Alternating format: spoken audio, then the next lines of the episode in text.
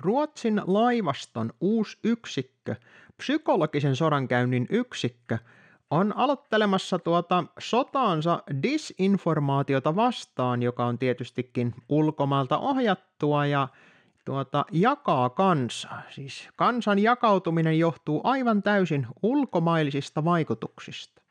Näin kertoo Breitbart-uutiset, jonka linkin mä heitän tietysti tuonne infoboksiin, joka itse asiassa lainaa Financial Timesia. Financial Times kertoo, että psyops are crucial weapon against disinformation. Eli psykologiset operaatiot ovat kriittisiä tällaisessa sodassa, kriittinen ase sodassa disinformaatiota vastaan. No kyllähän se tavallaan on, koska nehän on itsessäänkin kerran psykologisia operaatioita, kaikki tällaiset disinformaatio-operaatiot. Ei siinä mitään.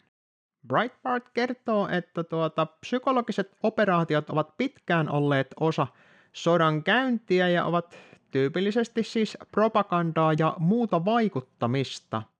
Ja mitä Financial Times kertoo, on se, että tätä pitäisi käyttää ennakoivasti hyökkäysaseena disinformaatiota jakavia vastaan ja tietystikin sitä kansaa, jota vastaan ollaan propagoimassa. Aika mielenkiintoinen näkemys, ei siinä.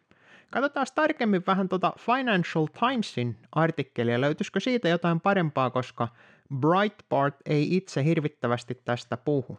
En saa jokainen käydä itse etsimässä tuolta Financial Timesin linkistä ja sen kun heittää archiveen, niin tuota, se löytyy sieltä kyllä. Financial Times tosiaan aloittaa artikkelinsa, että PsyOps are a crucial weapon in the war against the disinformation. Sweden's new psychological operations agency will attack falsehoods that spread online like a virus. Eli kyllä, tämä Ruotsin laivaston uusi yksikkö on tosiaan taistelemassa disinformaatiota vastaan ja tällaisia vääriä tietoja. Se on tietysti aivan ymmärrettävää.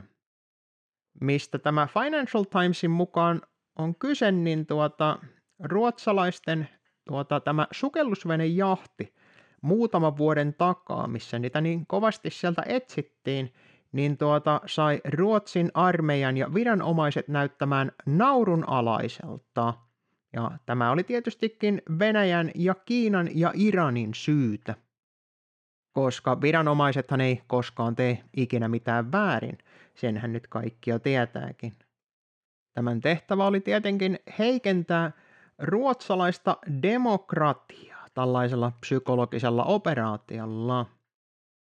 Tosiaan on nyt tietysti maailmanlaajuinen ilmiö tämä näin, että tuota, kaiken maailman tietoa heitellään ja sitten ne, jotka on väärää mieltä, niin tämä on disinformaatiota ja kansallahan ei itsestään voi olla vääriä mielipiteitä, vaan ne väärät mielipiteet johtuu aina yksinkertaisesti jonkun ulkomaalaisen tuota, toimijan tekosista, eli Kiina ja Venäjä ja Iran on tosiaan se syyllinen siihen kaikkeen. Disinformaatioon, mitä netistä löytyy ja sitten tietysti nämä ihmiset, jotka ovat heidän kanssaan millään tavalla samalla linjalla, eli siis vallanpitäjiä vastaan, niin he ovat siis näitä hyödyllisiä idiootteja, koska ihmiset heidän missään tapauksessa voi itse tulla siihen näkemykseen, että vallanpitäjät valehtelisivat. Mistä ne sellaista voisi saada päähänsä? Ei, ei mitään käsitystä kyllä. Tämä pandemia on tosiaan tuota nyt aiheuttanut runsaasti peppukipuilua tuolla informaatiopuolella vallanpitäjillä ja se on tuota aivan ymmärrettävää, koska se heidän oma narratiivi, se oma tarina rakoilee joka paikassa ja sen voi kumota heidän omilla tietolähteillä, mikä onkin sinänsä aika jännä, että tuota, tämän virallisen narratiivin ei siinä tarvitse mitään ulkomaalaista informaatiota. Riittää, että lukee ne kaikkien asiantuntijoiden lausunnot, lukee ne mediat läpitte ja huomaa, että nämä on itse asiassa hyvinkin ristiriitaisia nämä lausunnot, mitä on annettu. Mutta niin kuin se nykyaikaan kuuluu, niin se on Venäjän syytä. Ei voi missään tapauksessa johtua siitä, että nämä tiedottajat ja muut on niin huonoja työssään tai sitten tahallaan puhuu paskaa, että tuota, ihmiset voisivat sen huomata tällaisen disinformaation. Kansa on tietysti jo pitkään valistettu siitä, että kuinka se oikea informaatio tuota saadaan selville. Ja sehän tarkoittaa nykypäivänä sitä, että oikea informaatio tulee ainoastaan oikeista tietolähteistä ja juuri sillä hetkellä kuunneltuna, koska eihän niitä vanhoja pidä liian kaivella, koska sieltä voisi löytyä tosiaan niitä ristiriitaisuuksia, mikä ei taas sitten ollenkaan ole hyväksi tälle narratiiville.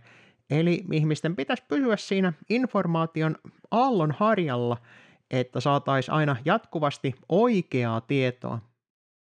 Koska se on se väärä tieto on disinformaatiota ja se on aina, siis disinformaatiohan tarkoittaa tahallista.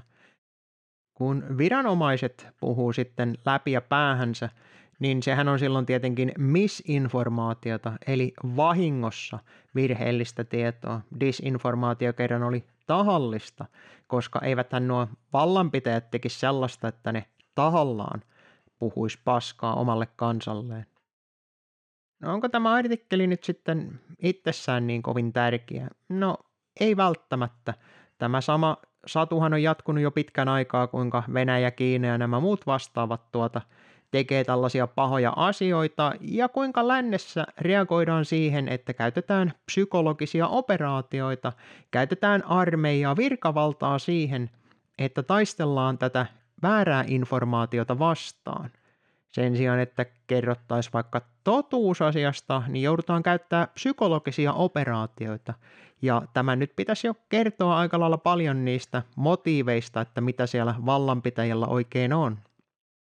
Mutta mikä tämän asian tekee huolestuttavaksi, on sen kiihtynyt tahti. Jatkuvalla syötöllä on nyt jo tietysti vähän pitemmänkin aikaa tullut sitä, kuinka se on Venäjä, Venäjä, Venäjä, mutta nyt viimeisten muutamien viikkojen aikana on näiden artikkelien määrä, missä Venäjää syytetään ties mistä, niin kasvanut aika lailla räjähdysmäisesti. Nythän esimerkiksi amerikkalaiset oli paljastanut sen, että Venäjä suunnittelee tällaista false flag-hyökkäystä, koska ne ei itse tietenkään ole koskaan sellaista tehnyt, ja tällaiset false flagithän oli vielä sitä ennen täysin hullua salaliittoteoriaa, vaikka amerikkalaiset on jäänyt kiinni niistä useammastakin. Mutta tämä propaganda, mitä tällä hetkellä käytetään Venäjää vastaan – ja voidaan sanoa myöskin sitä omaa kansaa vastaan koko lännessä, on pelottavan lähellä saman tyylistä propagandaa, mitä nähtiin ensimmäisen ja toisen maailmansodan ennen, siis siinä vaiheessa kun valmistauduttiin sotaan. Onko tässä nyt sitten sota tulossa vai ei? No se jää nähtäväksi. 24. päivä tammikuuta 2022 tätä nauhoitettaessa se sota ei ollut vielä alkanut, mutta täytyy sanoa, että mä en hirvittävästi ihmettelis, jos jonkunmoista rytinää tuossa alkaisi pikkuhiljaa, koska se on se narratiivi on kääntynyt niin vahvasti sitä vastaan, että on oikeutettua aloittaa se sota, koska tämä meidän vastapuoli tekee tällaisia asioita – mistä ei nyt ole mitään todisteita, mutta sitä on mukava syyttää kaikenmoisesta. Ja justiin tämä syyttely, tämä viholliskuvan luominen, se on se sotapropaganda, mikä on nähty niin monta kertaa jo ennenkin. Se on aina ennen sitä sotaa. Onko se tosiaan nyt tällä kertaa myöskin osoittamassa sen sodan?